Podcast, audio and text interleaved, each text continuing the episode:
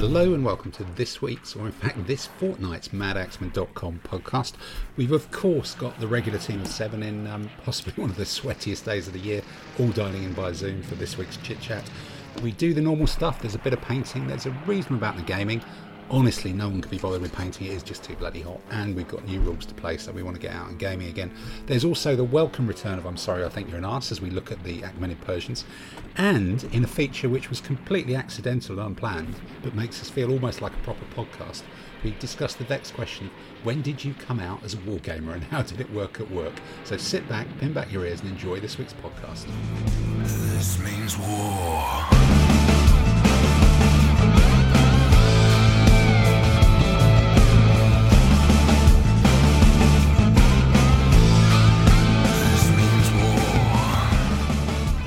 Well, look, welcome to the sweatiest day of the year, which with seven wargamers staring at each other on a screen, all indoors, as we sit here on a Wednesday evening, I believe.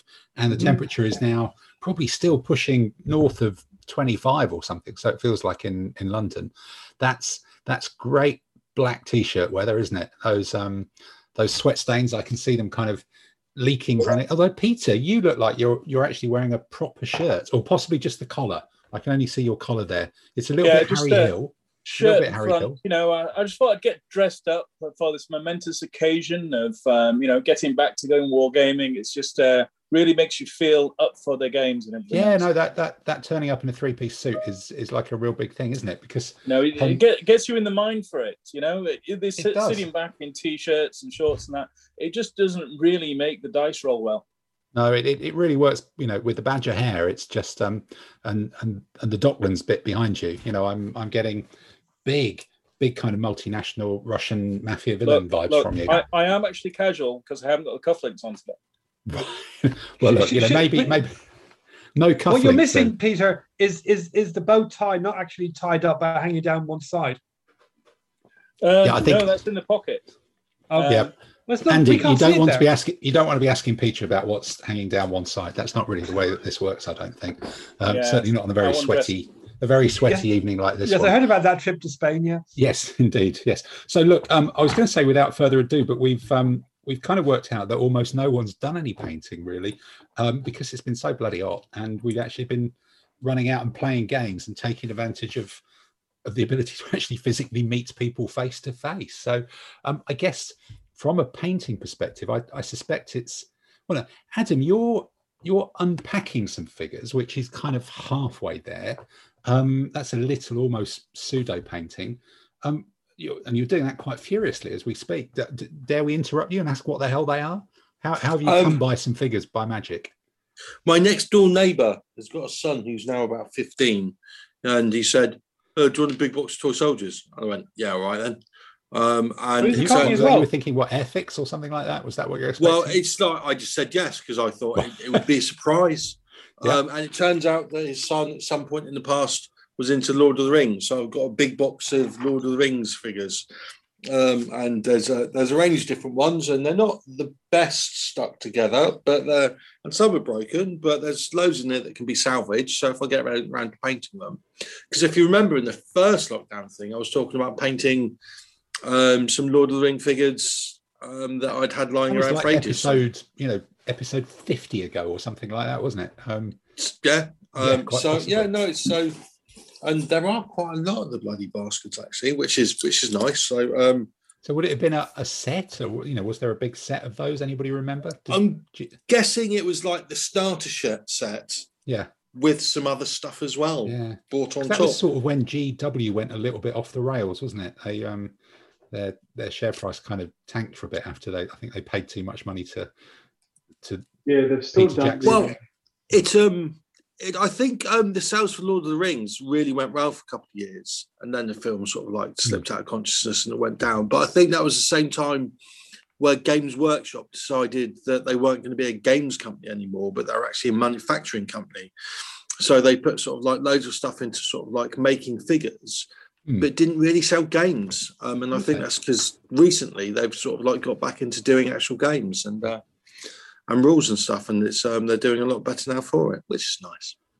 Okay, all right. So what do you well, there's two questions here then. What are you going to do with all these Lord of the Rings figures, and how do you feel that your neighbour has said, my 15-year-old son has now grown out of this, I've identified you as the person who will be interested in taking them off my hands? Well, it's the second question. I remember having a conversation, it might have been when I was doing one of the rants, where I said that I don't want wargaming to become popular. I quite like it being a bit weird and being one of the bit weird ones, and sort of like the blokes I go down a pub with kind of know I play toy soldiers, and I've mentioned it and they've shown absolutely no interest whatsoever because they're like proper normal people. Yeah. So they kind of know. So you went, toy soldiers and that. It's like, yeah, Adam will probably have them. So you've basically outed yourself. Yeah, it's, again, it's like I have very little to talk about with my life in general. So I've got to sort of like have some sort of like interest.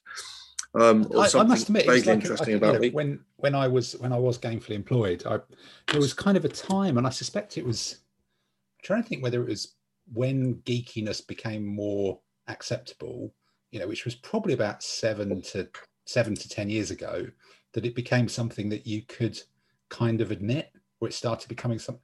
Or it might have been that I just got more important than work. Around that time, the Big Bang Theory started being possibly, yeah. God, and that's still bloody going on, isn't it? Yeah. But do any of the rest of you remember a time when it started to feel acceptable to tell people what you do in your private life? Well, I think it's to do. I think part of it's to do with the fact that we're now supposed to be all inclusive and be nice to people who are on the spectrum, and probably people we deal with think, oh, he's probably somewhere on the spectrum, which is why he does this stuff. So let's pretend let's not take against him for that reason. The only thing I've got a problem with on that is the use the word probably. Yeah. Yes. Well, I just didn't want to tar everyone with the brush of being as weird as most of us. I think if you look at the listenership for this podcast, I'm fairly safe ground, you reckon? Yeah, I think we're pretty safe. So really, your theory, Andy, then, is it became acceptable to admit that you were playing toy soldiers when society started to realise that picking on people with mental health issues was just morally and mentally completely wrong. Yeah, when that became uncool. Okay, uncool. Yeah. Right. Okay, that's it. I've always had no qualms into when people play with toy soldiers, because it's like, what of you, you know? Yeah, but Simon, your follow-up is, now let me tell you about IT, and they go, no, please tell me about toy soldiers instead. Or even better, I can tell all the joys of being a vegetarian or things like that, and all of a sudden, wargaming is the least weird thing. So yes. I like that. You sort of like trumpet it by even worse, you know. It's always funny telling that while I'm cooking them a steak, just to really make everyone think a vegetarian. What's going on with that? Steak. Yeah. Yeah. So yours was basically when the IT crowd became widely known and people started to have to force to be interacting with the IT guys in the basement, and you just, you walked in with a big bucket of weirdness, just inherently, because of Richard Ayoade and then that Irish lad he married, Dawn Porter. Chris O'Dowd, there he is. Yeah. Yeah. Yes, when you walk into the office for the first time carrying a miniature box, right, and everyone just goes, what the hell are you carrying? Well, here's a box. I still think it's fun when we do international competitions and we're going through the X-ray machine and they open it up and they all go, oh, that's nice, and they call about 5 other people come along and actually have a look at it and start playing with it, and they go, that's pretty cool. Peter, there is a reason that we let you go through first as well. You've not noticed that in 8 years. It's always, Pete, you go first. It's when the super glue sets off the explosive sniffer as well. That's always the funniest one, which actually made my kids laugh a couple of times. So it's really a question of that. When did you come out as a wargamer? Yes, that's essentially what we're saying, isn't it? Really, Dave, have you admitted it? You're a man with a new job. I've never had any shame whatsoever in carrying toy soldiers into work. I've always shown them to people, and it's never been an issue as far as I'm concerned. How many jobs have you had in the last few years? Is it no? How many jobs? The last 10, 3 different leading jobs. Oh, that's all right then. That's not too bad. I think it's also a lot better to say, here are my toy soldiers. If you carry them into work and you show people go, yeah, all right. Whereas if you just say you play with toy soldiers without having them on you, people think, oh, that's weird. I'll tell you where you get respect from people when they say, you know, did you buy them painted? And you say, no, I painted them. And then they suddenly think you're a person of some talent in some respect. Yeah. So Tamsin, you must be the most respected person amongst us. I was going to say, I used to take figures into works paint during my lunch break. So. Ah, that's even just round of applause. That's like all in, isn't it? That's just just one step beyond. You know, all the cards on the table. That's fantastic. What I find weirder is when you're in the office, you say, "Yeah, I play games with toy soldiers," and other people go, "Yeah, my husband does that as well." And they're the ones who are coming out of the closet. Yeah, yes. And when you're talking to clients down the phone, and go, "Yeah, actually, I'm ending this weekend at Warfare in Reading." And well, somebody very high up in the organisation says, actually, my husband's going there. To play fantasy, go, oh, but we play a proper game. We play historical games. Oh, of course, yeah. It's part of it, though, isn't it? Yeah, that historical hierarchy, isn't it? Of we do have someone to look down on. The snobbery of fantasy.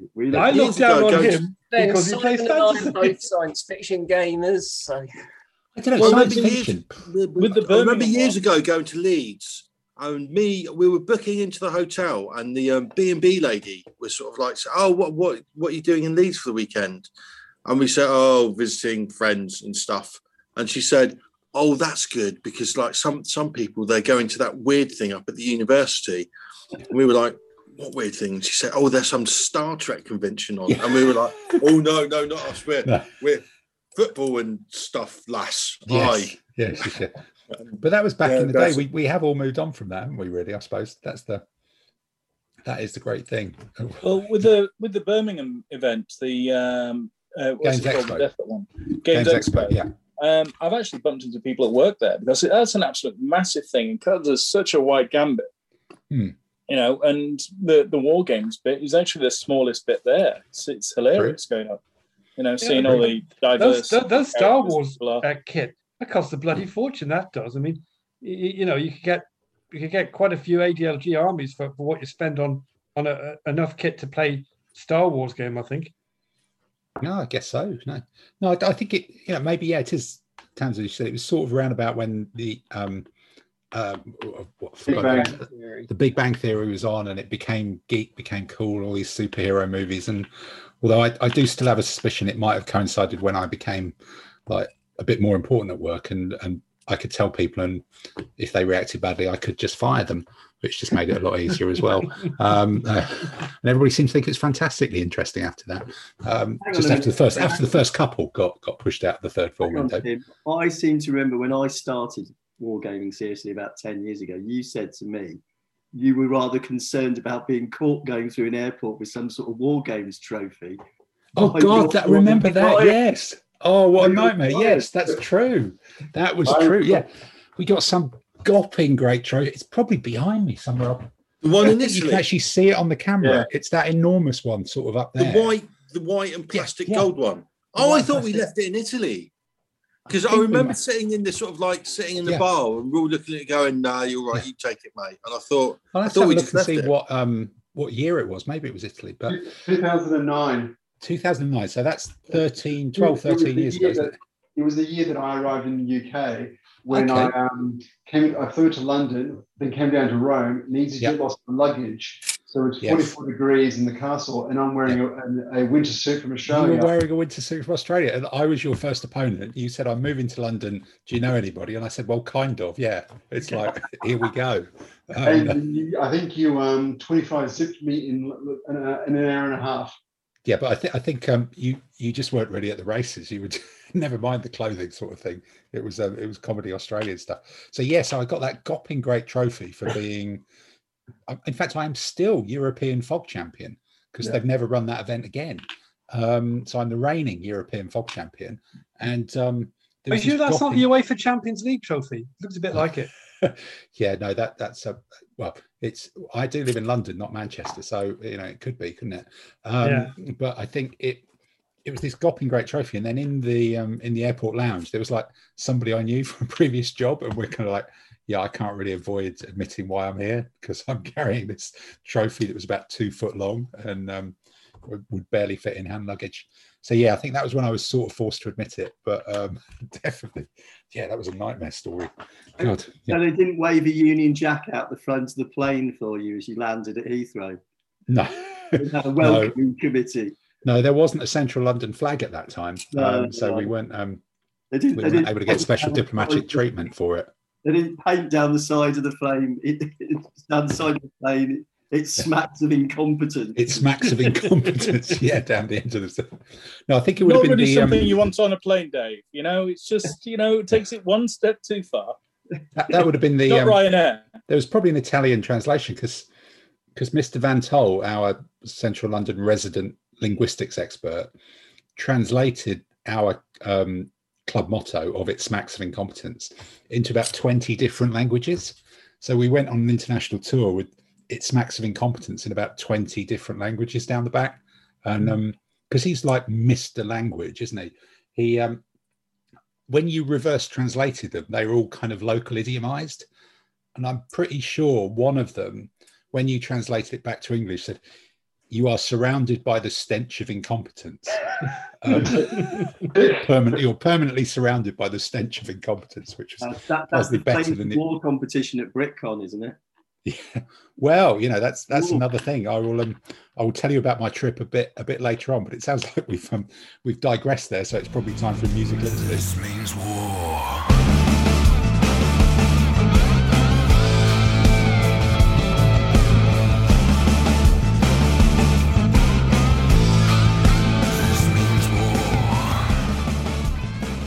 We started talking about painting a long time ago. So Tamsin, I think it's me and you are the only people other than Adam stripping some figures has done some. So what have you painted? You two figures. Andy, you painted two. I'm not even sure we're going to count on that. We'll just go straight to looking at Tamsin's. There were 10 mil, so they don't really count. Two 10 mil figures in a fortnight.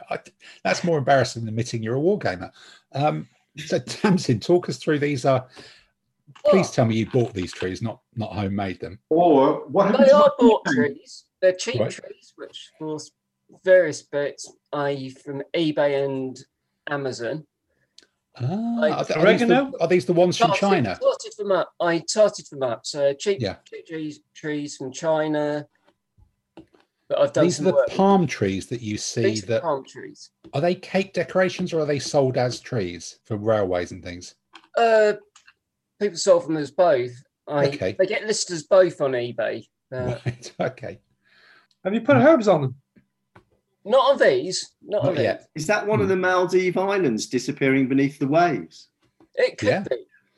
So how, you know, because these trees are plastic, aren't they? I've certainly the palm tree ones. I've looked at them many times. Palm trees. Yeah, they're plastic. So initially you get them, and I had to clean up them up. Mold lines on the trunks. Yeah. Then I gave them a coat, a thin down coat of acrylic frame sealant, just to.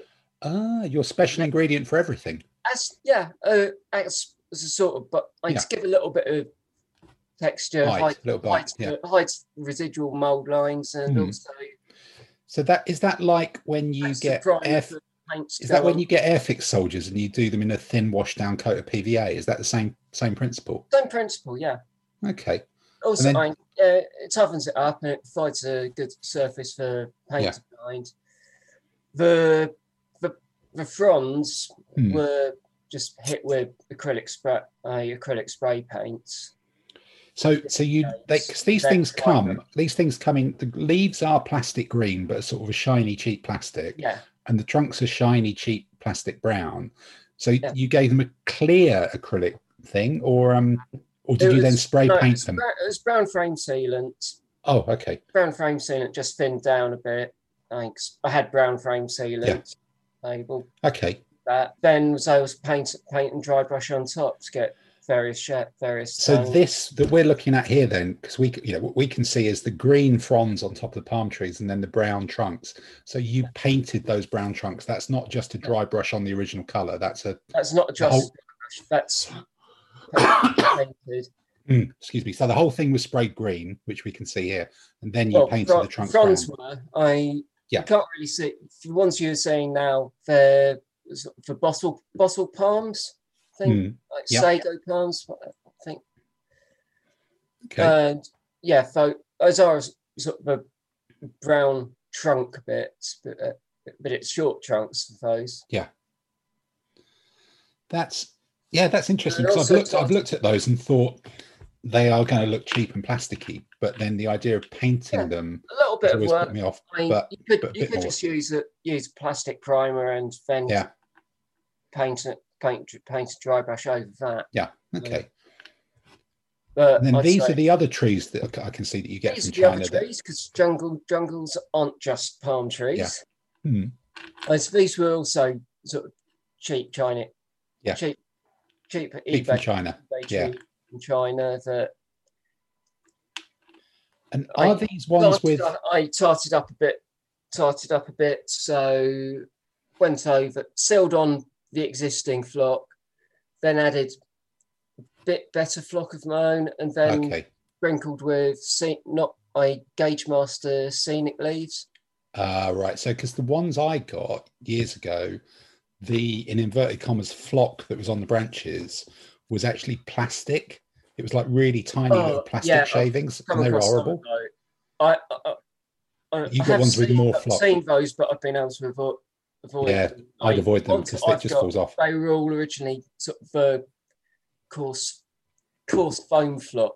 Right, okay, that's better then. And then you've added more and leaves and other things, but you have sprayed it to fix it. Yeah, amazing. Sealed everything in, so it's they're quite solid. Nothing's coming off. Mm. They're absolutely amazing. They're really much, but and I've also been making clump foliage. Oh, brilliant! I knew there'd be something completely insane. Because we were just like thinking, you bought Chinese stuff and you've just given it a dry brush, but no, you've made your own clump foliage. That looks like you've been growing certain herbal plant. Yeah. How have you been making it? Yeah, should you be admitting this on a podcast? I have been making my own clump foliage. Yeah. Right. So how do you do that? Rip up foam sponges. So you could rip off the foam from kitchen scourers or. Mm-hmm.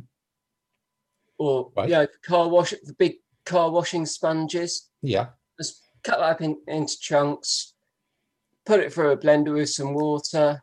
Oh, sorry. Time out. No. You're not getting past that. You put it in a blender. Yeah. Right. Okay. Then you live on your own, don't you? Break it down in smaller bits. Then add some sort of paint and a bit of PVA in the blender. No, do that separately. That'd be crazy. Don't be crazy. What speed? If it's your home kitchen, your home blender, and you have other people that rely that use it. Maybe not. Do not put paint in the blender. No. Is it your bedside blender? Wash it out. Are we going back into the world of Victrix? We're going back into the world of Victrix. You have a kitchen blender and a bedside blender. Yeah, it's like their airbrush, right? Okay. Yeah, so I can't remember seeing this on doing this. That big bag there is from two car washing sponges. Yeah. So that's about 66p. Add on about a quid for paint and glue. Yep. Those three bags by the side, which in combined are about a quarter of the amount. Yeah. Mm. Cost £6. £6. So you got 24 quid's worth of stuff for about £1.60. That's all it costs you. But how many trees do you need? It's going to replace the Amazon forest. This is not just going to be for trees. It's going to be. This is for sort of the bigger clump stuff. It's going to be for sort of underbrush, underscrub. Yeah. I'm just thinking, I can see the £1.20 cost versus the £24 cost, but the idea of me using a blender to chop up car sponges, I think that would end up costing me quite a lot more than that. Yeah. In lost limbs and physical. Injuries. If you're going to be doing a lot of it, buy a blender for 15 quid I saw in George at home. Now, Tamsin, you researched that? Brilliant. Research and testing on the blender, because I know you did this with some of your paint mixers and other things. So was there like a selection criteria on which blender, like size, volume, longevity, power and all that? I think there should be a huge... Yeah, just go for something cheap. Go for something as cheap as possible with decent amount of power. with a reasonable amount of power, so it's going to cut through the flame without it burning out. Dave, I am you're so right. My YouTube channel, I'm just thinking I've not put anything on it for ages. We're going to have a mock test of blenders with a comedy voiceover. So I think this blender may be the best one for creating mid-European foliage from the 5th century to the 9th century. It could be the new thing. It could be better than my F-35 video. Tim, if you had one of these brown coats and you could do the Kenny Everett Reg Prentice character voice.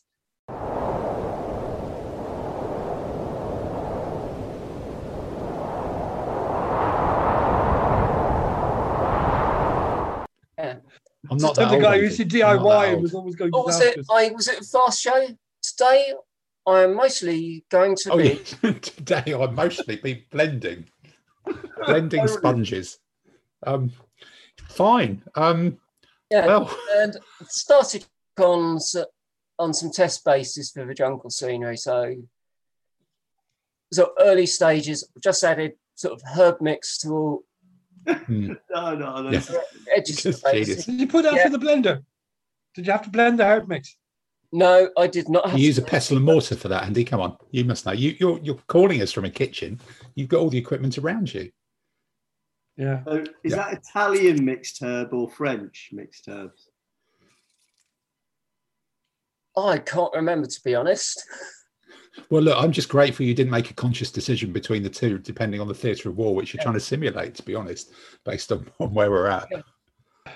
Wow. It was a big bag of mixed herbs, and I also added, I think it was about a jar of thyme and a jar of rosemary to it. No, it's good.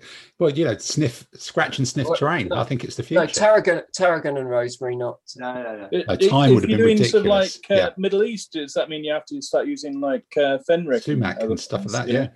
No, my flat smells of fenric since I've not been flatmate moving. That's another story. Oh, okay, yeah, that's a different podcast, though, Dave, I suspect, really. Right, okay. So you've done a week of herbal terrain blending, then, which... I think lots of playing with lots of colours of green paint. Yeah, it's true. I think, Adam, that kind of puts you in the shade, I'm afraid. I'm just being given some stuff, but well, I wasn't really listening to that because I was busy sorting through my toys, and all I had at the end was doing urban terrain blending, which just I think Tamsin wins that. Yeah, no, that's easily win. We'll be blending a special Mirkwood Elven Forest this week. Dave, I don't want to know anything about your elven Mirkwood forest. It's a part of you I never want to discover. But I just feel kind of woefully inadequate to say that I've actually been painting some 15mm figures in the last fortnight. I've got some little Zeiston Egyptian Marines that I got a load more of. They seem to have developed different shields from the last lot I bought about 7 years ago. So they're slightly different. They're all mixed in, but it's weird when. It's weird when you blend them in, but when you're trying to paint stuff up that matches stuff that you did a long time ago, it's just like that weird thing about, have I still got the same colours? Am I going to get this just right? Or can I do this? Can I remember what colour I used? And then was it at that era at which I was just dunking everything in army paint to strong tone? So it doesn't really matter because all the colours get washed out. Or was it post that? And I actually have to do some work. So I think they just about blended pretty properly, but I need to get, I've still not tested any with the matte varnish and done that. And then I've just been doing a lot more of Clive sorting out type stuff, going through the collection. I've now, as we speak, I've got 52 different things on eBay because I was trying to work through the concept of getting the big armies which are coherent that can be sold to people we know and all the rest of it, and then the theory was to pass the other stuff that people at the club didn't want onto one of the the traders, the Heinz figures or whatever. But I rang up the guy at Heinz, and not Heinz, the Beans place, Hinders, and he said that he's not really interested in taking the Flames of War stuff because he picks up a lot of collections of people who passed away. and he's just picked up more than 3¼ tons of World War II 15 mil from someone, which sounds like quite a lot. And he said, he knows that's just showing off. He said he knows it's more than 3¼ tons because he hired a bloke in a van to go collect it from this late guy's house, and the van bloke rang him up and said, "My van's overloaded, Ian, and it's a 3¼ ton van." So somebody has passed away, sadly, with 3¼ tons of Flames of War stuff, which means— was it painted? I'm guessing so. You know, maybe that means a few hundredweight was paint or something, and maybe they were the metal originals rather than the resin mid-range or the plastic ones. Could be anything. But Tim, you ought to tell Clive's family about that. Might make them feel better about the amount of stuff that Clive actually left behind. Yes, no, I will do. And then I got into Shed 2 as well, which was exciting, and started making a bit of a dent on that. But it's been an interesting project on that front. But, you're talking about 3/4 ton of World War II stuff. Mm. Do you think the person who had that collection, were they trying to recreate World War II 1:1 scale in 15 mil? Sorry, one to one. I just imagine they never used it. They absolutely never used it. It's the more I look at it, the more it convinces me to keep my own collection very well organised and start to sell it at some point as well. So there's not quite so much of it left, which is kind of nuts. But yeah, so I think that starts to unless Andy, you can fill 10-15 minutes talking to us about these 3 10mm figures that you painted. Yeah. Any interest in it, or no? Really, it's been a bit of a bish bosh. No, fine. Well, we'll do a terrible disservice to 10mm then, and we will skip on to our next section, which is coming up shortly. This means war.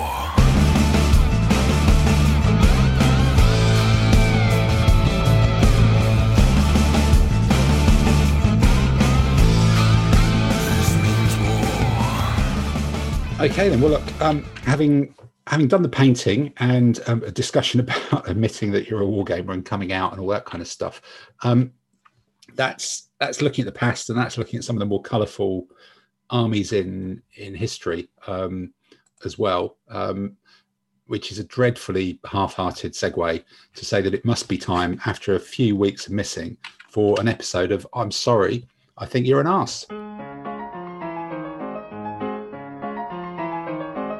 Coming up next on Malaxman Radio, it's I'm Sorry, I Think You're an Arse, the antidote to informed discussion shows. At the piano this week is Scott Joplin, and your chairman is Sir Humphrey Humphreyson.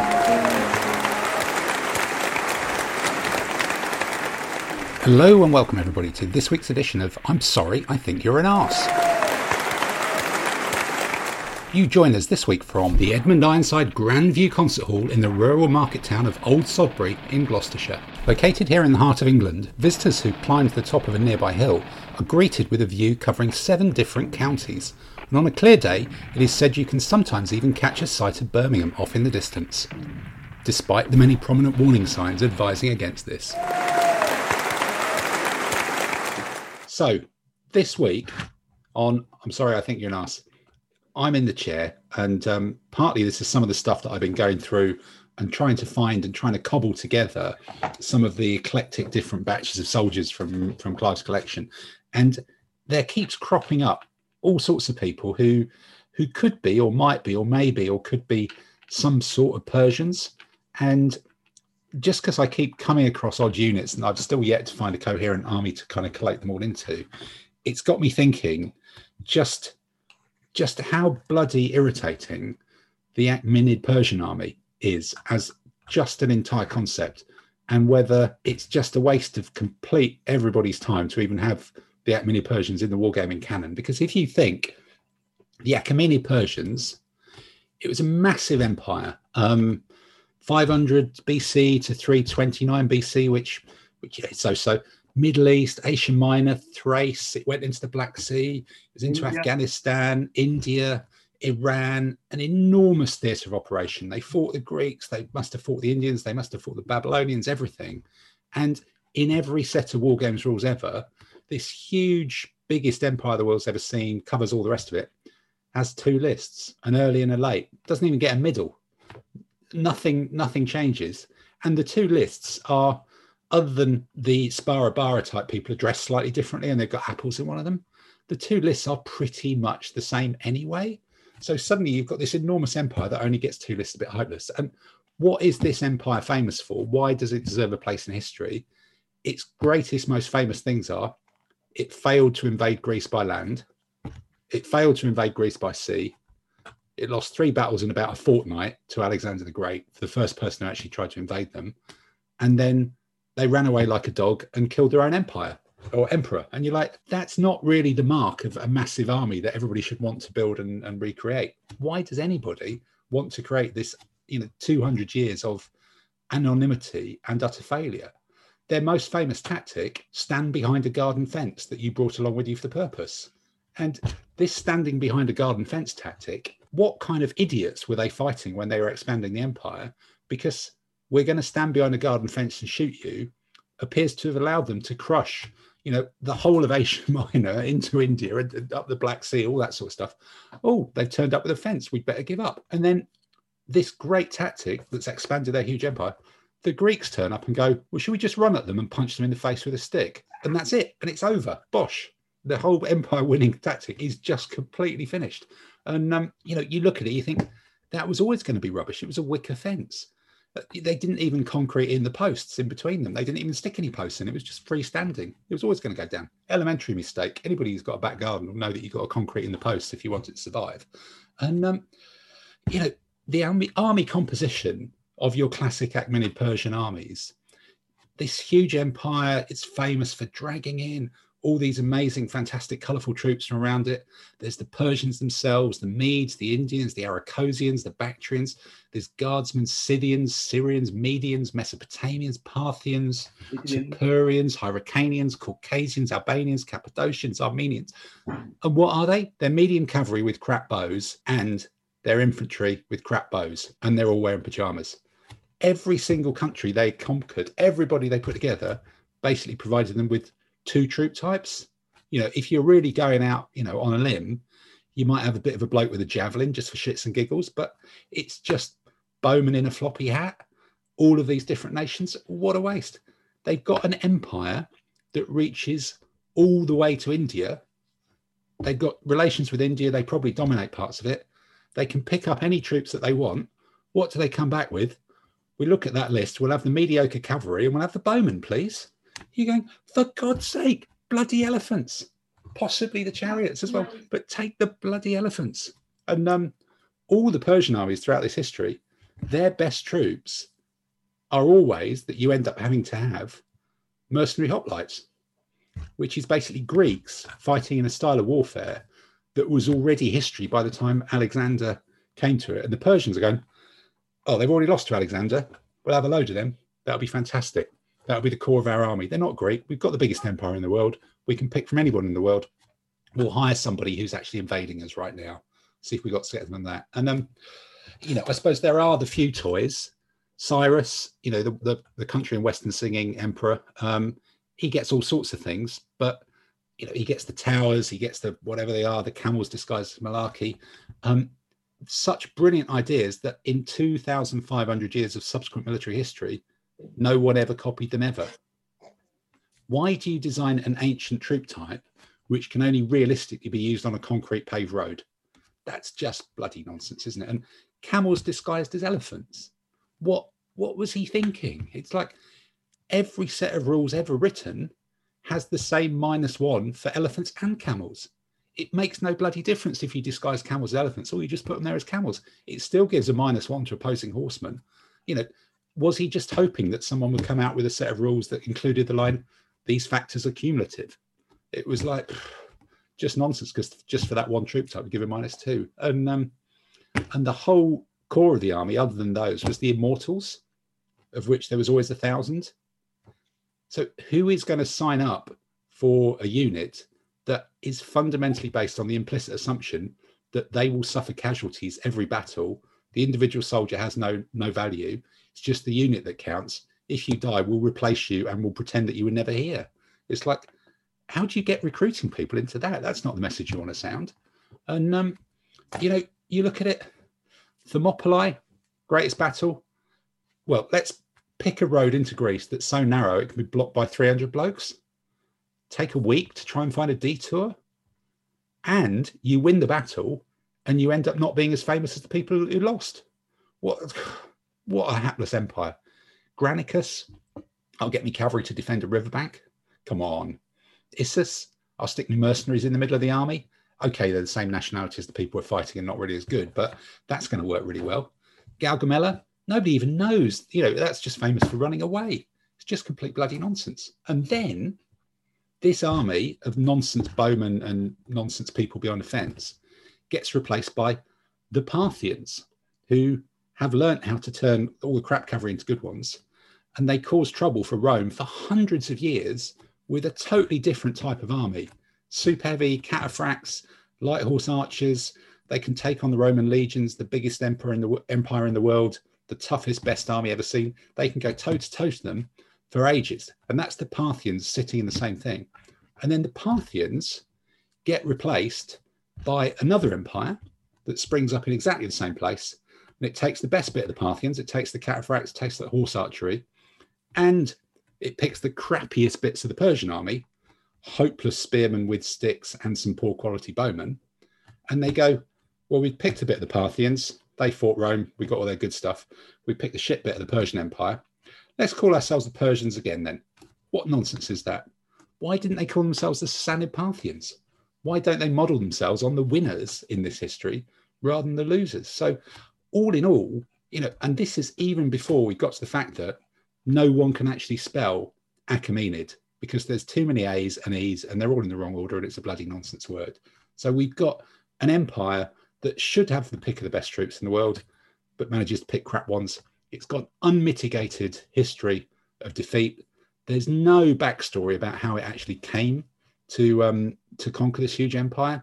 That's never told in the history books. It's just all about how they get punched in the face by the Greeks, how they get punched in the face by Alexander, how they then turn on their own leader and punch him in the face and then get punched in the face by the Parthians. It's just utter nonsense. Their great military innovations were never copied by anybody and were completely insane. There's not even a middle army. There's only early and late. So I think for all those reasons, my theory is the Achaemenids, just a bloody waste of time, despite how nice the Zeiston figures are, all unusable. Nobody should ever really be using it.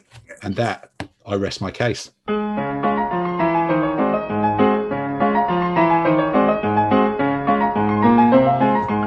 Tim, yes. Do you have an Achaemenid Persian army? Well, I've got bits and bobs, but they're probably used for something else.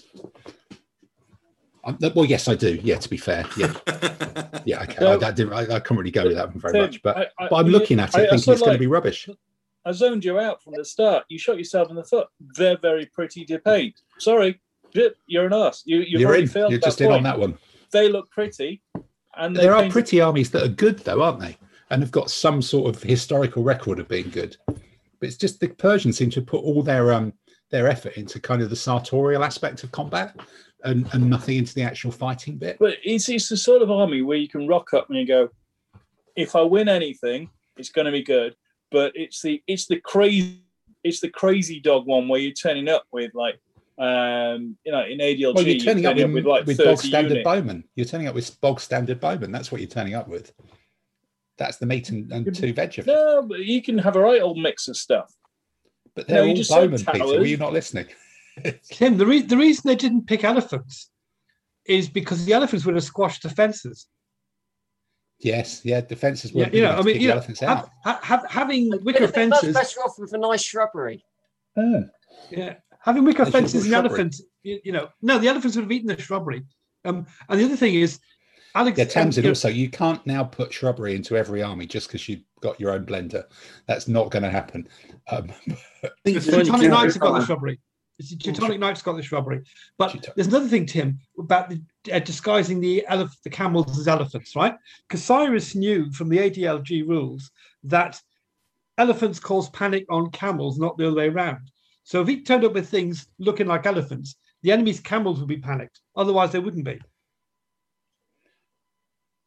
I think you check the factors on the QRS. You'll find okay. Elephants trump camels. I'll probably ask someone on the internet. on a purely pronunciation basis, the Achaemenid Empire is now called the Achaemenid Empire. The what? Achaemenid? It's no longer the Achaemenid Empire, it's now the Achaemenid Empire. You're talking out of your Uranus, mate. It's bloody true. I was listening to In Our Time and they kept going on about the Achaemenid Empire. I was like, what the effing hell's that? Well, I think that's building up, you know, in favour of me, because now, you know, it's 2,500 years ago and people not only can't spell it, but they can't pronounce it. What's the point in that one? Unmitigated, you know, history of defeat. Can't even spell itself or pronounce itself. Nonsense, really. Much better off without it. I would query about the history of defeat. I mean, after they won at Thermopylae, they went and set fire to Athens and burnt the Acropolis. I mean, that's not the sign of defeat. No, but then they went home, didn't they? You know, They beat the Egyptians. It's bad press, that's all. They beat the Egyptians. Yeah. But the Egyptians were a load of bowmen with, like, towels on their heads. Yeah, that's true. And so, but bowmen with towels on their heads and a fence are going to beat bowmen. That's just the way it works, isn't it? So Tim, with the sort of like Thermopylae Greece thing, when the Persians turned up, went into Greece, burnt down Athens, went home again. Have you read the Greek books where the Greeks were saying, "Yeah, we won"? Well, the Greeks are kind of, you know, I'm not seeing that there's a great continuation of Persian history in the Peloponnese, is there really? They didn't put down any roots. They just went in and went home. They stuck around. Yeah, they didn't want it. It's lovely though, isn't it? The salads are great and stuff, and the grilled meat's lovely. They stuck around until Plataea, didn't they? And when the Spartans and everybody else got together and kicked them out. Yeah, there we go. Whatever his name is. But that's a minor detail, Dave. If you're saying there's some actual history to say that they did actually occupy it for a long time, but they were still beaten in the end, weren't they? Well, I'd actually go further, saying in historical terms, it's the transition period between the biblical era of warfare into the Greek Hellenistic form of warfare. And the interesting fact is the Persians basically showed up in lots and lots of troops and said, give up. And everybody did give up. And so they showed up and said, give us salt and whatever. And everybody surrendered. So they weren't actually used to actually fighting anybody until the Greeks actually said, no, we'll actually have a fight actually instead. So my theory about the fence is actually true. Like colourful uniforms, basically, is what you're telling me. So it was a bit sort of like, you know, biblical warfare was just show up with lots of people and everybody sort of surrenders. And then all these Greeks turn around and go, no, we'll have a punch up instead. So you're saying it's a perfect army if you are playing a very specific type of war game that basically whoever turns up with the most figures wins the game. Exactly. And you don't actually roll any dice or anything. Unless you go to Scythia and then you lose. Oh, okay, just because that's where the competitions are. They start playing then. So... But again, I'm still saying that's an army that is designed not to fight then, which sort of feels like you're agreeing with me. But or is that Scythia or Scythia? Scythia. Scythia. All right. Cimmerians or the Cimmerians or whatever. Yes, the Cimmerians. Well, look, with time cracking on, I think I will sit here in the centre of the screen and go around and ask you for the you know, do you support the proposition or do you have the different buttock-based view? So let's start with Mr. Finkel. What's your 2 or 3 word response to the proposition the Achaemenid Persians should be wiped out from wargaming history? I'm sorry, I think you're an arse. Okay. Tamsin, what about you? I'm sorry, I think you're an arse. So you've got to have somebody for the Greeks to beat up. Yes, but that's... You just want to put some shrubbery in there instead of the fence, don't you? Saunders, what about you and your funny pronunciation? Arse. Arse. Millie Ray Mayer? Arse. Adam? On the one hand, I kind of agree with you, because for doing war games for decades, I keep thinking, oh, I should do in that Achaemenid Persian army. And then I just think, oh, I can't be arsed, which kind of sort of like backs up the point. But on the other hand, everything you've said just sounds like sort of like cultural snobbery and sort of like, because it's not sort of like Western and you can't be bothered to research it properly, I mean, you're not going to do it. So, but... Isn't that cultural snobbery a fundamental part of, you know, wargaming? That's just an implicit assumption in everything we do, pretty much. Well, no, it depends. I think the Persians suffer from it, because the Chinese used to. Aren't you the man who is, as we speak, painting up some Perry Longbowmen? Well, some Swiss pikey things, yeah. Okay, Swiss pikemen and Perry Longbowmen. There we go, then. Yeah, okay. So sorry, I shouldn't interrupt. Tell me what you think. So it's a tough one, because it's like I've never been Yeah, no, I would actually go with you. It's sort of like, it looks pretty if you can be bothered, but you've got to paint thousands of the bastards, and they're quite difficult and hard to paint. So I'll go with you on this one, actually. I'm sorry, Peter. I think you're not an arse. Okay. And Peter, finally for you. I think you're an arse. They're a pretty army, and I'm going to actually build one out just to beat you with it, just to prove the point. You know, I'll bring my Persian army about. Just to roll over you with a lot of crappy mixed sword bow. You know? I'll bring my Persian army out, and we can see who's just got the most troops. We won't even fight. We'll just go down the Persian armies. You know, lots of filth, flowing robes, and no naked flames nearby, because they all go up in a puff of smoke. Absolutely. All right. Well, look, that's a surprisingly close 5-1 defeat, and on that basis, I think it's time to definitely move on. Well, as the Barkari sentence construction of time hits the English language of destiny, I see that that's all we've got time for on this week's episode. So we'll see you next week on I'm Sorry, I Think You're an Arse. Well, look, with the sound of small villages in England receding quickly into the distance, let's have a run round and see in the last couple of weeks, as we've not been doing no painting, we've been doing some gaming to mostly, I guess, give these new ADLG rules a bit of a run out. And if we kind of do a bit of a round robin, say, what games have you done and what kind of stuff, the particular focus on what kind of stuff have you picked up, smelt, felt, learnt about the rules in the last couple of weeks. So I don't know, Andy, starting with you, I'm guessing there's some Dave Rayage action, but have you started playing in V4 yet? Oh, yes, we did. We've done 2 games in V4. The last one was Palmyrans against Romans, so I couldn't have any Roman troops in my Palmyran army, which made it a bit challenging. And to make it even more challenging, I had one allied general and one subordinate unreliable general, and I rolled 1 for both of them on the first turn. So the game went from let's try and win the game to can I avoid losing it in 7 turns, which was an interesting dynamic. I didn't quite succeed, but it took him to 7 turns to take me down.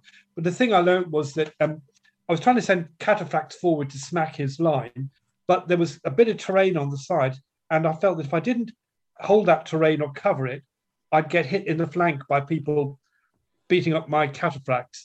And because my guys went hesitant, I couldn't get anyone to move forward to cover the terrain. So that meant that I couldn't send the Cataphracts in until late in the game, and by then things had gone a bit pear-shaped. Once they went in, they were seriously dangerous, and I think cataphracts now fighting frontally are horribly dangerous to most things in the game. Okay. I've been telling everybody this for weeks. Okay. So Dave, have you been just throwing cataphracts at people then, if you're saying that for weeks? I'm refusing to use cataphracts. They're too good for you already. Since you had 2 of them. What? You had 2 of them the other night. Apart from when you played me. Well, yeah, I've used 2 in a Roman army. I think that's quite responsible cataphract use, I think. Yeah, yeah, but deploying them in the field isn't.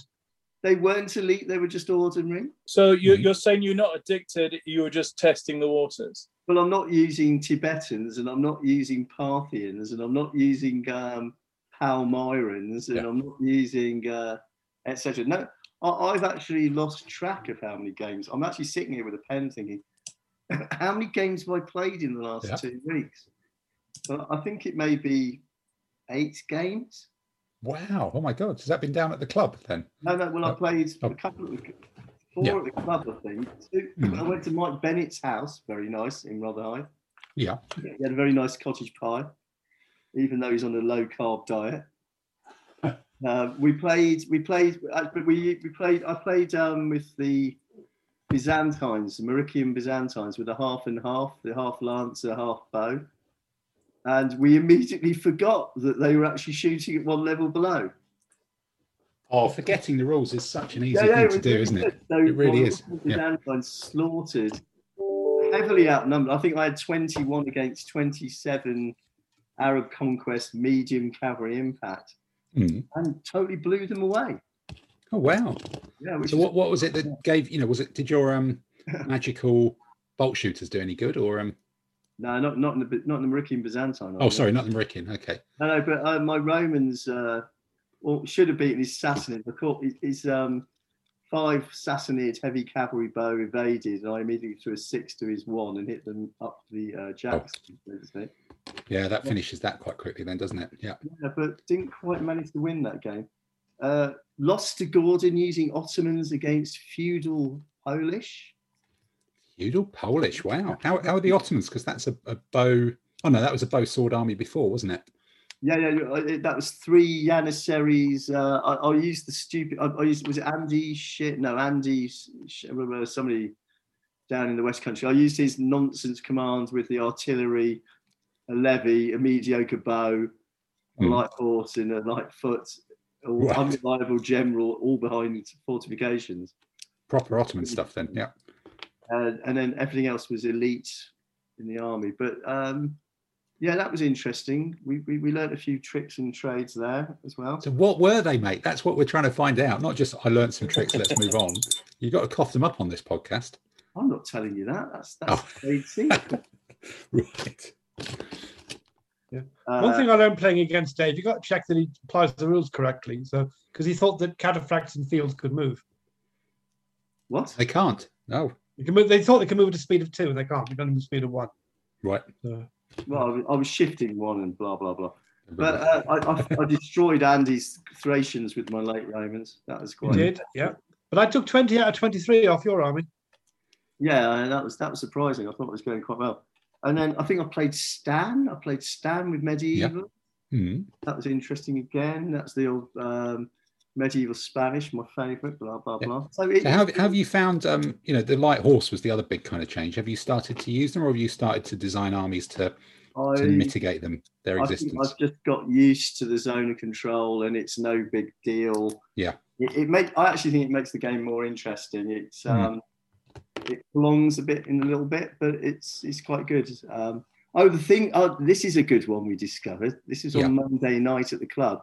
If you're fighting someone frontally, and that troop, the guys you're fighting get hit by your pike in the flank, in a field, or even on a...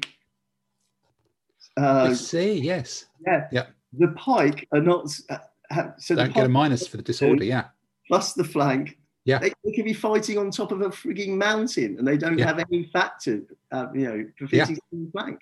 They still count as 3. They still count as full fat. Yeah, I guess so. Yeah, I guess otherwise it would get hideously complicated, wouldn't it, about what you count and what you don't? True, but I do find that suddenly pike are actually better than the mountains than they were fighting on their own. Well, yeah, but if they're there as an extra spare unit to hit someone in the flank in terrain which they can't really move in. Yes. Yeah, and also, if the pike is higher up on the hill, it just has to poke the sticks down a little bit, and they can do some damage. They don't have to do much. Yeah, it could be like the Israeli tanks in the Golan Heights being able to depress their guns and the T-62s not being able to, point up and get them. Yeah, that's the secret. That was an interesting discovery. We thought that, yeah. Okay. Well, what I'm not clear about is if you've got cavalry charging into the flank of people, they don't get degraded for terrain. So if you've got cavalry charging through a field or something, they start off at a factor of 1 rather than -1. They fight at full... Factor. Yeah, just normal factor, normal base factor. No, it's an interesting catch. Impact? No, they don't get impact. No, they don't get impact. They don't get any of the bonuses at all. Well, not if you're fighting as melee support. No, but so basically, as long as you can get the buggers in there, as long as they can reach. Just get something good to do it. Better than crappy bowmen. Yeah. Yeah. Okay. All right. This means war.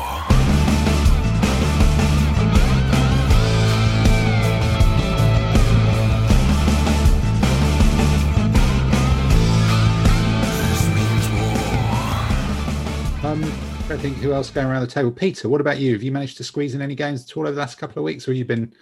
I had a couple of games against Dave Allen. Had a Parthian civil war. Quite amusing. Dave showed me in great detail about how you actually wrap up the line in the first game, which I then applied back to him. Yeah, it's with the new rules with ADLGv4, where once you actually start getting into someone and getting into the side, it can really be messy. I mean, we were going back and forth because I'm still, getting my feet back under the table and getting used to the rules again after not playing for a while. Playing properly, yeah. And we actually found that the new rule set is really good in the pictures for explaining stuff. So there's less wiggle room, nice and clear. You know, we already know the intent. It's just reminding us, because we've, you know, played, you know, in Europe a few times and played with Hervé himself as well. But, you know, I actually found it very useful, because it was like, oh, well, there it is, you know, whatever the reason it is there for. It's just, here's the thing. Here's the one exception. Let's just crack on with it. And I thought that was great. I really enjoyed that. I enjoyed it more when I won the second game, of course. Yes. But, you know, that's by the by. So what if they were identical armies, what was there anything from the new rules that particularly came into play in the way that that game played out? I used a flying wing to better extent. So it's, a flying wing? That from a dark Death Star? No, I basically, you know, getting the medium cavalry, because there's a lot less heavy cavalry impact low. So having some cavalry and using the light cavalry to do the pinning and things like that, you can use them to a much better extent now. And it's definitely more rewarding to have better. So you can go two ways at the moment: either a really, really large army and not worry as much and just go forward, or you up your command pips, and then you can actually have a bit more mixed troop types and take advantage of the differences. The differences actually make a little bit more of an edge, especially, you know, going back to getting around the edge and getting around to then close out the line, because that's when you can really start making some damage. I suppose that's good if, you know, you're seeing that a big army is one way to go, or high command also has its own value, because I think I think we'd said before, kind of high command had sort of got a bit lost. People had worked out how to do things with, you know, 3 competence or 2 competence and ordinary and stuff like that, but having high command making a big difference is kind of an interesting development.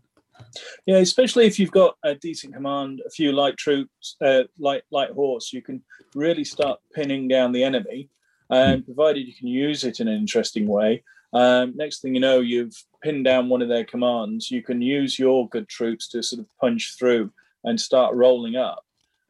You can really start racking up the points very quickly, whereas before you could actually slow them down and drag it out a bit more, especially with the, you know, our whole line of sort of impetuous, you know, crappy foot, whatever, you know, so, you know, the usual stuff. You know, some mediocre heavy infantry sort of thing. It just takes ages to wear it down. Now, the fact that you can get in at the edge and then you can have the impact going at the side, it really makes the difference. Plus, you actually want something that has got the additional points to actually do it when you get to the edge. Yeah. So you're not just trying to just get there with some light infantry for the overlap or whatever. So it reinforces that you want something coming around. So I can see solid. Using more mediocre medium horse coming in as a sort of actual reserve, which when you think about it is more realistically how they would actually be used. Yeah. Yeah. I know there's something interesting in what my game against Dave, which is that now, if you pursue into the flank of somebody who's fighting to the front, that actually causes them to drop, which it didn't in version 3. And that helps to speed things up as well. Yeah. And I think Pete mentioned the pictures in the rules. I think they're particularly good at explaining the issue over kinked lines. Yeah. Yes, true. Yeah, that's a good one. Yeah, that does come out quite clearly. You've got to be... a sort of special kind of person not to understand how clear that is, haven't you? Which is nice to see. So Simon, what about you? Have you managed to fit in any games of Renaissance or t'other one? Have you managed to fit in any games of Renaissance or Ancients over the last couple of weeks? Not over the last couple of weeks. What I've been trying to do is really update Renaissance to bring it in line with version 4 of the rules. So that's been quite a bit of fun. You'd think for effectively what is a supplement of 28 pages, how hard should it be? There's been some, as you were saying, there's a lot of nice subtleties in the way V4 has been streamlined and it flows. Just going back to, you know, how he's written that and just the minor tweaks and changes you need to bring Renaissance into compatibility with it has been quite fun. So does that help you sort of spot what the changes are in ancients in a strange way, or what are the significant ones? It's been really good also to help read the rules clearly and then understand what they're saying to then, you know, get your head around it. Yeah. Yeah, because I think we were talking about this on WhatsApp kind of during the week, that some of the kind, you know, seeing new players kind of struggle with how the rules work. Version 4 seems to be pulling in a huge number of new people. It's just looking at the structure of the rules, it's just so different to Darker World. And, you know, it, or maybe it's, I don't know if it's Anglo-centric, or I don't know if it's just Hervé or whatever, but it's that whole thing about the way the rules are actually structured is, here's a list of general principles for the rules about movement or fighting or whatever. Then here is a list of possible things that can happen on table that are a bit weird. And then here is a list of effectively exceptions to the general rules that apply in those weird situations. Yeah. And it's just, it means you end up, it's not internally linguistically consistent, but it's like, here's what normally happens, but if this happens, something different happens. Yeah. And that's just what it is. It's not trying to create an overarching theory of everything. It's going this and exception. As long as you can cover off pretty much all the exceptions, it actually works really well as a structure, because there's no argument. It doesn't matter if something's not consistent with some big theory of everything, because you can just go, right, when this happens, bosh, sort it out. That's just fact. And you can see some of the rules, so there is the occasional rule that doesn't make historical sense or is a little bit weird. Like you know, the idea of conforming. So if you're halfway into terrain and someone hits you, if you're, say, a cavalry and the guy you hit is medium infantry in a bit of terrain, you don't conform into the bad terrain because it affects you. Yeah. So the logic is in the active player has to conform. So it is a bit weird then the medium foot player gets pulled out. It's a bit of a clunky rule rather than historically accurate. But rather than having 10 different rules and paragraphs and comments and parentheses, it basically says the active player must conform. Gosh. There you go. So rather than a whole series of paragraphs, just one simple line, 9 times out of 10 is really good. Every now and then you're going to get stuck. You'll learn quickly. I think what I've seen certainly online is there are people who are used to playing these sort of theory of everything rules who keep going, but why? And the answer is, well, Hervé said so. Yeah. And it's kind of, you know, you get into this kind of loop of, but there's got to be a why. It should all fit together intellectually. It's like, no. In this situation, this is what happens. This is what the bloke said. It's a game. It's an abstraction. It's all an abstraction anyway. Yeah. No matter how much you think it's... I also think Hervé is really good at coming to people and asking them, saying, what do you think? Yeah. And taking it back. And I remember when we were in Rome, you know, it was Sunday, we were all pretty knackered. We were all sat around the table having lunch, all the English players. And Hervé made a point of coming over, sitting down with us on his own and saying, what do you think in the rules needs to be improved? And I remember sitting there going, well, legionaries get a bit of a hard one. And he's, you know, it's fantastic to know that he sat there and listened to that. And, you know, giving the rear support, that big change, which has made legionaries work a little bit better. And also they can move faster in the Yeah. That alone will make life a lot more fun for foot players. Yeah. Well, actually, maybe that brings us on to some of my games. About heavy foot moving faster. That's certainly a benefit.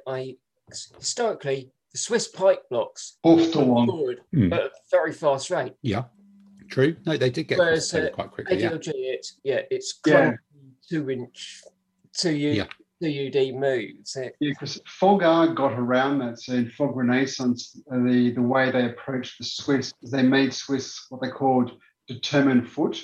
So they moved at medium foot speed. They fought as heavy foot. So it did allow you to get the Swiss tactic of we're all in a keel formation. We'll bring the fight to you. But the idea now, as you said, Tamsin, Heavy foot can pretty much, you know, with a decent commander, 6 UD wide, boss straight up the table going, I'll bring the fight to you. It just means you can get into an actual game, or as we discussed in a couple of other, when we've looked at a couple of games, once the battle has broken apart a bit and you know, the lines have all broken apart, there's a chance then of heavy infantry chasing after things, or at least advancing towards baggage, where we all know that once the main line of your battle's broken apart, sometimes it's not even viable to go to the baggage because it's just going to take you forever. Yeah. Yeah. No, I must admit, my game, one of my two games in the last couple of weeks, I played, I drove up to Dave Allen's. I had to deliver some stuff to him, and we played a game in his garden. He makes a very good pizza, actually. You should, if you do go, you should encourage him to fire up his pizza oven. But that's pretty niche. I don't think that too many of our listenership are going to be interested in that. But and he was using his, I think it's Parthian or whatever army he's taking for this first competition coming up in a few weeks' time, hopefully. Parthians, yeah. I played Parthians last week. And I put I think it was Ptolemaic army down against him with 8 pikemen in the central command in 2 kind of blocks. And oh my God, they move like grease lightning. You know, I think he chose to defend to get step terrain or something. So suddenly I was like, here's 8 pikemen. And he was like, oh my God, what do you do about that? And it just gave so much extra time on the rest of flanks to really hurl that down someone's throat and just really take the initiative. And then I also had, in fact, no, the other weird thing about that, so I had a boot full of stuff of Clives that I'm kind of putting on eBay, and I'm selling to people and delivering to people. And on the way back down from rugby, I stopped at, not Toddington, Watford Gap Services, the classic motorway service station of, you know, I think it was the very first motorway service station, possibly, in Britain. And as I parked up, some bloke came up to me and went, "Oi, mate, I've got these televisions. Are you interested?" And I was like, "But God, it's not 1973, mate. It's like, God, nobody's done that in 30 years. Just people approaching you in motorway service stations, offering to sell you knockoff tellies and ties and things like that." And then I kind of went, "Oh, actually, do you want to buy a couple of dozen Thracian peltas in 15 mil? And he looked at me, gone out and fucked off. It was amazing. So maybe you just haven't looked dodgy enough more recently because you're normally in your work here or something. Yeah, possibly that was it. But to be approached by someone in a motorway service station offering dodgy knockoff telly, you're just going, that stopped a long time ago, a long time ago. You're just feeling annoyed that you feel out of the age group that you're going to be offering something more recreational. Yes, that could probably be right, yeah. A bit like Tamsin's tree flocking, you know? Yes, a bit of tree flocking or something like that. Bit of base text, different herbal mixes. This means war.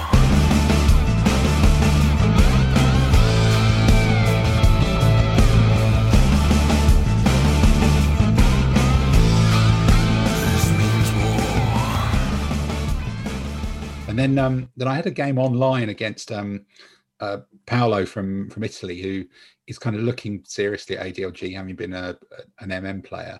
And he's kind of, he's a very, very good player, but he's getting to grips to it. And he made an interesting comment that I thought about and then thought about differently. He said, "Oh, there doesn't seem to be in the battle reports that there are much use of reserves in ADLG." And I was thinking about it and going, well, I think there's two things to that.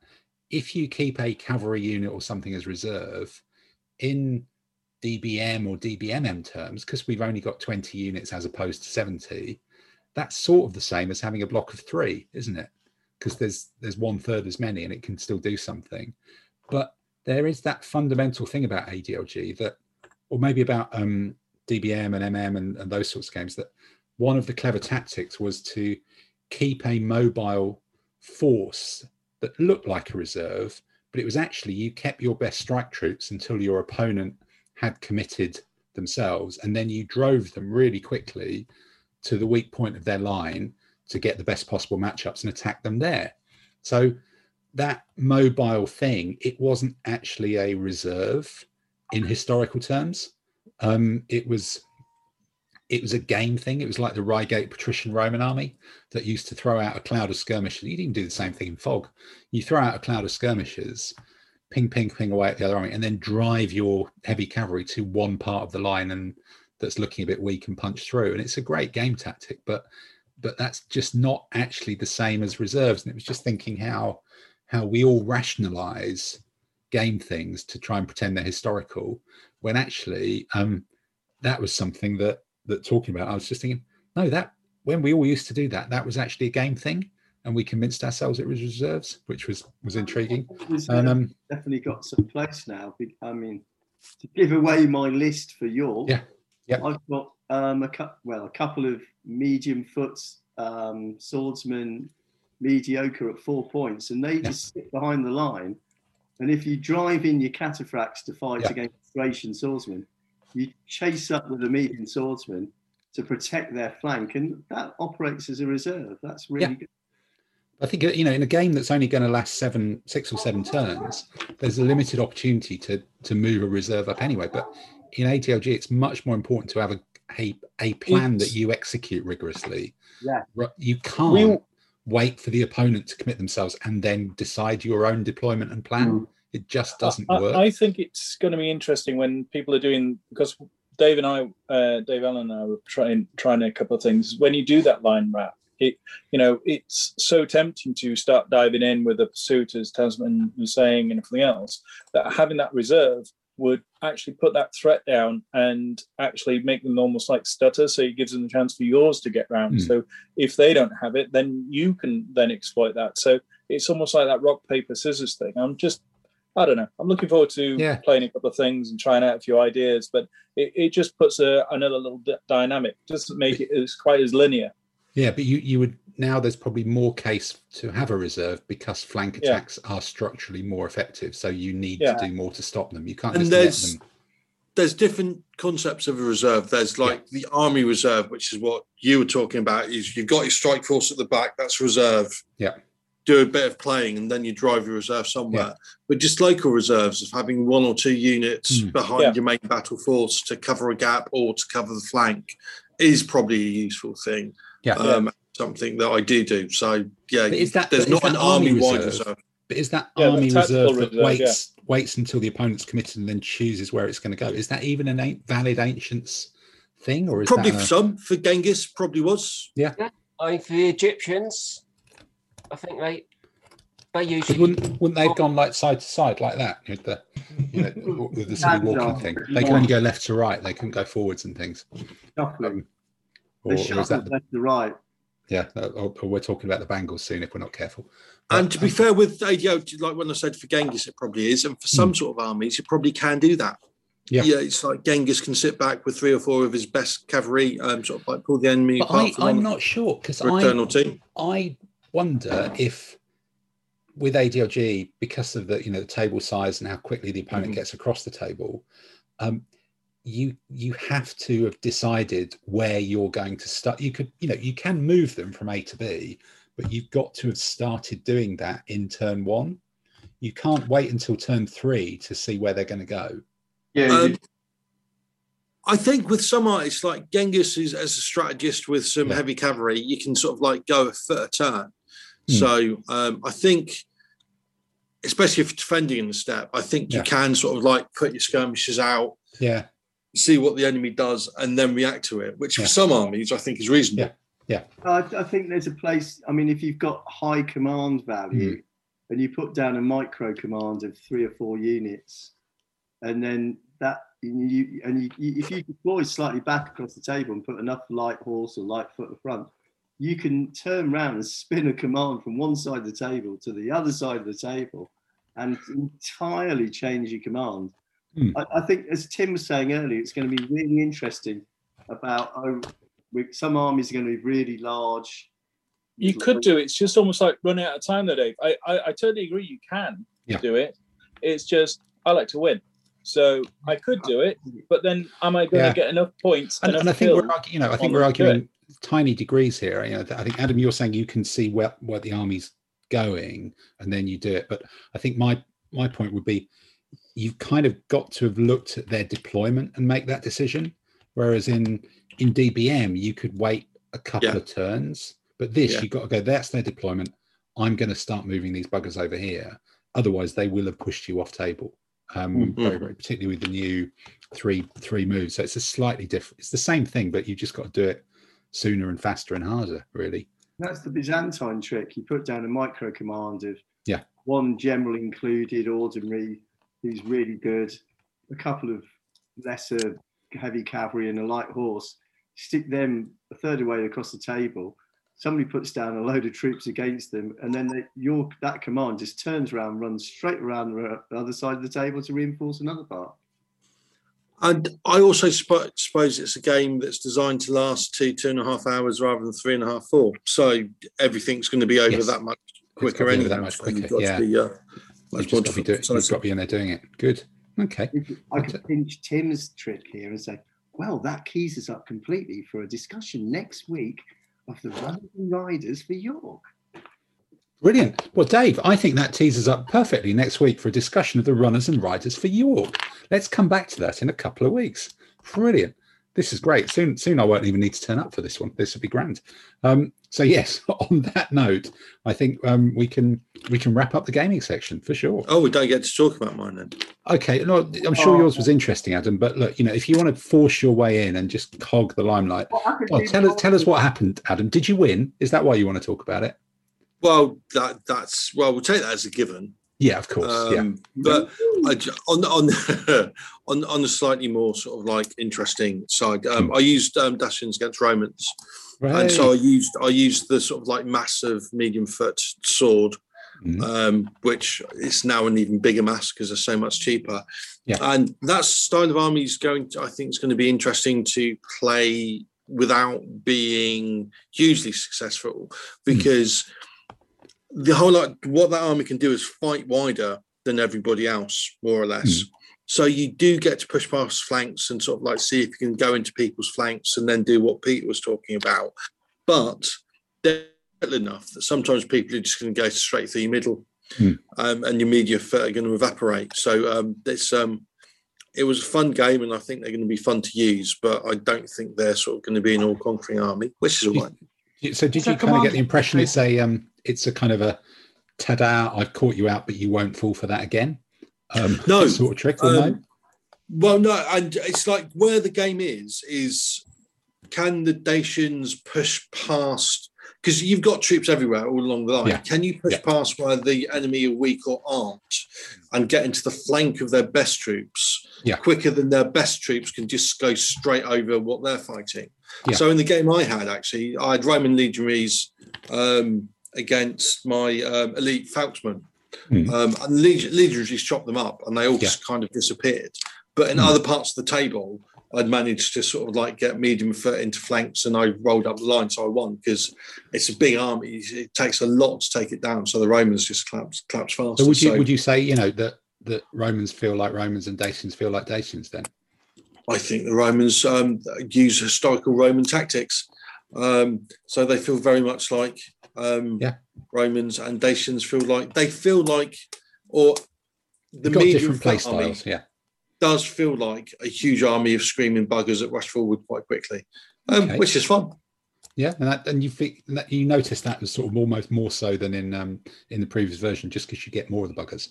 These days now. Well, I noticed it for two reasons. Firstly, you get more of the buggers, and secondly, I never used the army in the previous version. So right, okay.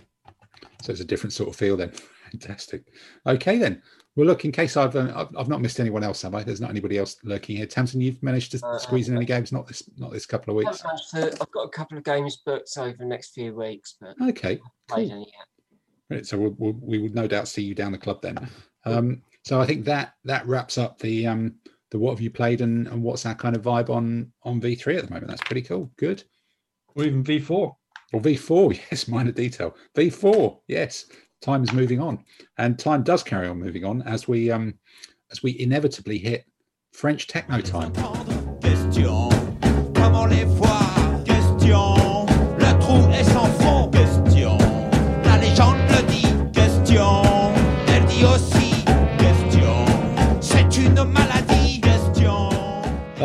Monsieur Andy, comment ça va? Comment ça va le cuisine or le cuisinière or something, wherever you are sat at the moment. Can you Can you first start by reminding us what happened 2 weeks ago? Because I think we've all been out in the sun since then.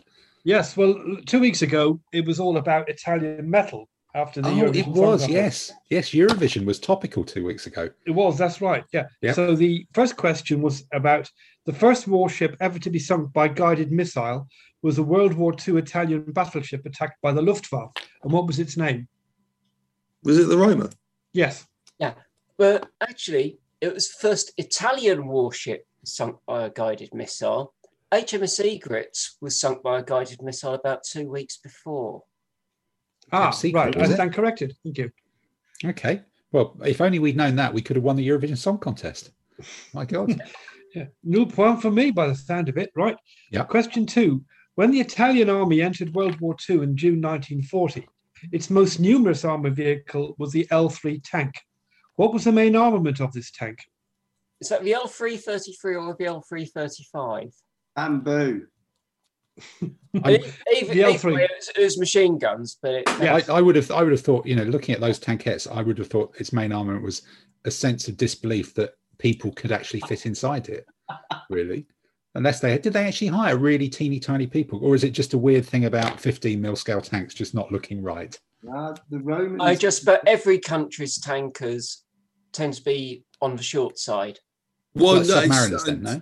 I remember when we did Spanish Civil War, what Tim was going on about, because we got some Italian of these like teeny tiny tanks out, and someone was saying, "Oh, they got to be 10 mil tanks. They can't be 15 mil. They really are that dinky." Yeah, people must have been in them kind of like lying down, like those people riding those funny cycles that always get world records for you know, keeping going from that. So they were armed with two 8mm machine guns. In other words, less firepower than a fighter aeroplane. Yeah, 33 was a single 6.5 mil. Well, the L3. Well, of course you'd have 6.5, wouldn't you? Yes. Why would you go for anything sensible? Yes. Yeah. The third one was the Roman Navy developed a device called a corvus, a rotating boarding bridge with an iron spike to affix it to an enemy's ship's deck, which they fitted to their warships in the First Punic War. Notwithstanding its effectiveness, what caused the Romans to scrap the use of the corvus? They capsized in sort of choppy water. Yeah, there was a massive storm and about 300 of them sank. Yeah, 300 of them. Bloody effective in the First War. Mm. Yeah, they actually lost about 10,000 men in this storm. And after that, they thought, better not. Right, so... The Romans had no navy. And when they captured a Carthaginian ship, they dismantled it and found the Carthaginians put it together like an Airfix kit. It had little numbers on it, how to put the ship together. Oh, right, not with that special glue, no? Exactly. Yeah, it was all welded together. It was made out of plastic. So I think, you know, talking plastic, that brings us close to... I think the Belgian pop star, Plastic Bertrand, which brings us yet again to a moment of French techno. So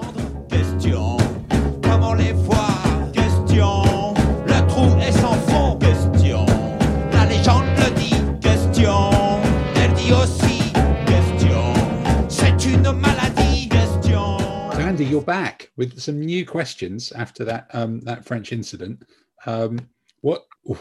What theme which will not be topical in 2 weeks from now are we going to pretend is topical now and use as a theme for this week's quiz? Well, last weekend was D-Day, so this is all about amphibious invasions. That's good. That means it's already not topical by the time we record this. And put you it try by doing the time we get the answers, people will have completely forgotten about it. Good. Yeah, that's all good. That's our good standard. Right. Okay. Right. In the 1880s.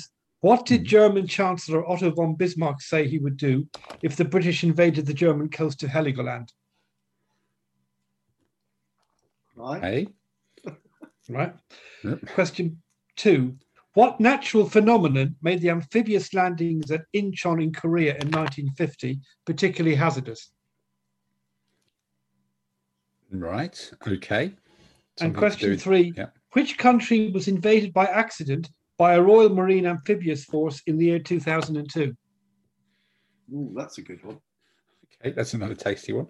Well, look, you know, that's got us a range of fascinating and interesting questions. So we will all look forward with bated breath to returning in 2 weeks. But meanwhile, let's roll Le Techno.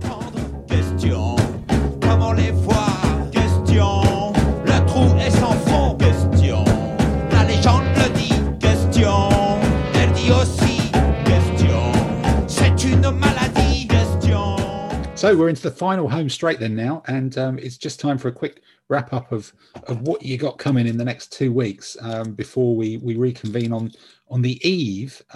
Possibly will we be after Liberation Day or whatever it's called in 2 weeks' time, 9th plus 14. We will be after the 21st, won't we? We'll know what's happening, whether we're allowed out or not. But let's just go around and say what's on the decks for painting, buying, playing in the next couple of weeks. And Dave, let's start with you. What have you got lined up? Another 1,000 games? I'm not doing any painting, but I think I'm considering doing a YouTube masterclass on how to deal with kinked lines. Right. Yes. No, that'd be good. That would be popular. Yep. If you need someone to come and shout at you and punch you in the face, I'll you know, just to do the action sequences, I'll be happy to cycle up and join in on that one. Right. But other than that, what's your plan? Just more gaming? Are you going to keep with using the York army, or try some different stuff? I'm you know what? After a year of doing bloody nothing work-wise, I've got so much work on. I'm going to do nothing but work for it until we go to. So we go to York. Excellent.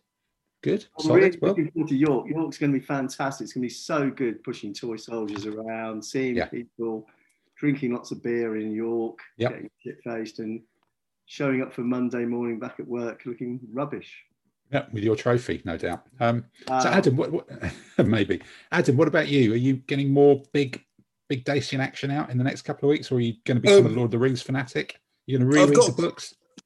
I reread them on a semi-regular basis, but I've got a game on tomorrow, which I'm looking forward to, and I'm going to try and get one game a weekend if I can. But I seem to be spending most of my time driving my children around most of southern England to go to various cricket matches they're playing in, which is somewhat time consuming. So as the summer goes on, I think painting and playing toy soldiers are going to be taking a bit of a background. But I've also got to give serious thought about the competition in Bournemouth and sorting out who's doing what, and so I should be emailing people in the next few days about that. Okay, good. Well, it'd be good to know about that thing, because I think we've all entered probably or did something like that. Tamsin, what about you? Are you is this kind of kitchen based, garden based, food based plans for the next few weeks, or anything? More blender. Probably not blending. Oh, right. Maybe some more. I've blended a lot of foam. Right. Okay. Yes, I've blended a lot of foam. Probably not. So I might do a few more experiments getting with the clump foliage, but mostly it's going to be working on the jungle terrain. Okay, so you'll be next time we see you on. So I should have test pieces done in the next few days and see how they work. How a coffee machine. Got various bits of MDF coming in. Sort of basic. You're not writing a book on terrain recipes, are you? Huh? Yeah. You're not going to have to cook one up in the microwave, are you?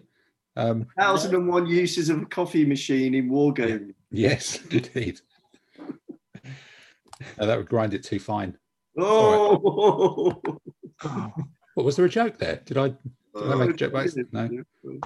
Okay. All right, Peter. What about you? Are you going to buy something, play something? Or... I'm going to try and play some games. I think I might have to book some time off, but. I fancy getting in and trying some games. I've got some stuff to paint up when I break out some time, because I've cleaned off some metal for filling off some Persians some more Parthians and a couple of others. So various sort of like blues and golds and things. So there's a couple of ones I want to get to and paint up and sort out. It's just need to carve out some time. Okay. Simon, what about you? Are you still working through Renaissance and trying to port that over, or are you going to manage to fit in some games? Or I've got a game this week which I'm looking forward to, so I'm playing Mr. Dave Allen. I think it'll be the first time in 2 years we've had a game. Wow. COVID. So that'll be good fun. And on the painting table, I seem to have received a very large shipment from Clive. True. So I said I wouldn't do it, but then some people were found, and so I'm now looking at possibly doing some 25 mil ADLG Renaissance, because he had some great figures there. Yeah, yeah. And I picked up a whole bunch of 7 Years' War, random guys. Some were allegedly Swedes, a whole bunch of guys with tricorns in more 15 mil rather than my Lancashire 15. Is that Dixon Army? Dixon Army. So I'm going to try to paint them up very Swedish with yellow uniforms and lots of Swedish heavy metal band banners and things like that. Just have a bit of fun. Okay. All right, Andy. What about you? Are you going to do another couple of 10 mil figures next fortnight? I'm actually thinking of doing the 15 mil Janissaries I bought from the museum, and the city rabble to sort of. And that once I've done that, I'll have a complete Ottoman Renaissance army. So that once I finish this temple thing, which is going quite well at the moment, then that will be my next project. I'm not sure how far I'll get within the next couple of weeks, but I've got the figures out, so that's a step in the right direction. Mm. And I've got more enthusiasm for painting that than 10 mil World War II figures, because I kind of got to the end of all the useful bits and I had other figures left over, and I thought, can I be asked to paint these? And it was more of a chore. So by just chucking them away to one side, it kind of freed me up psychologically. Okay. That's it. I've got a couple of games. I've got games every Monday. I'm playing Tamsin in 2 weeks' time, and I'm playing other people on other Mondays, trying to get a bit of practice in with an idea of how to configure my Thracian army for Bournemouth, one or two other bits, and that's it, basically. Okay, all right. Well, I think my plan is to kind of start coming down the club. I think it will be, is it this Thursday? I think, which is possibly tomorrow. I think I'm then 2 weeks after vaccine 2, which is kind of the line I've kind of gone to say, yeah, solid, let's start doing stuff again. And so I've got to book up a load of games and start planning to come down the club. I've put a whole enormous, say 50 plus things on eBay at the moment. So if you're interested in particularly Flames of War, a few ancient things, or dystopian wars, if you've got any idea what that is, please don't read my descriptions, and look for the _Lithuanian as a seller on eBay, because there's a load of Clive stuff there. I'm going to leave that to filter through and sell, because my gaming room is full of taped up boxes and packaging tape, so that's got to clear out a bit. And I'm doing a bit of rebasing. I've got to put some matte varnish on things, and I've got to get some Spaniards undercoated as well, 15 mil Spaniards, to start the next sort of mini little project, which should be fun. And but yeah, definitely get some games. And I just want to try not just practicing for York. I want to try getting some very different armies, and it's just maybe there's even a job of working out what armies I've redone and created during lockdown and never really got out, and just have a list of which ones I want to rock up with, which I think sadly might actually have the Achaemenid Persians fairly high at the top, both early and late versions, but I won't admit that. And I think, yeah, possibly, maybe we're out of time, and I should cut this podcast short just before I actually cough that one up. So look, once again, thank you everybody for being here. Thank you for listening, those of you who've managed to survive it. Another reasonable length episode. We've not gone too mad, and we've covered some interesting stuff this week. So this one probably, I think, comes out on a Saturday, as I think I'm going to struggle to get it done on Thursday, Friday, and edited and out. But see you all in a fortnight's time. Thank you for listening. Goodbye, everybody. Bye. Bye, everybody. Bye.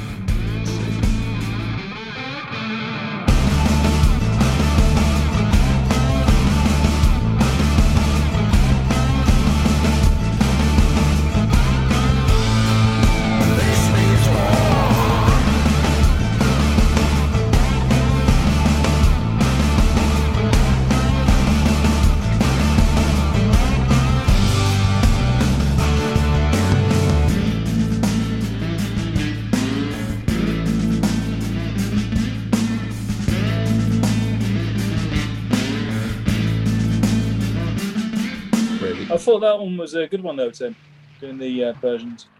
But we've got to, even if it's not, we've got to bang one in, because people think that they're funnier than they are.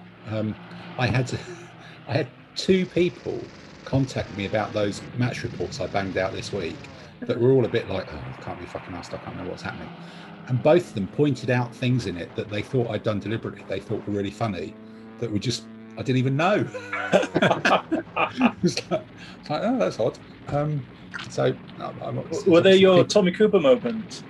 It was all sorts. It could have been anything. No, I think he did deliberately. This means war.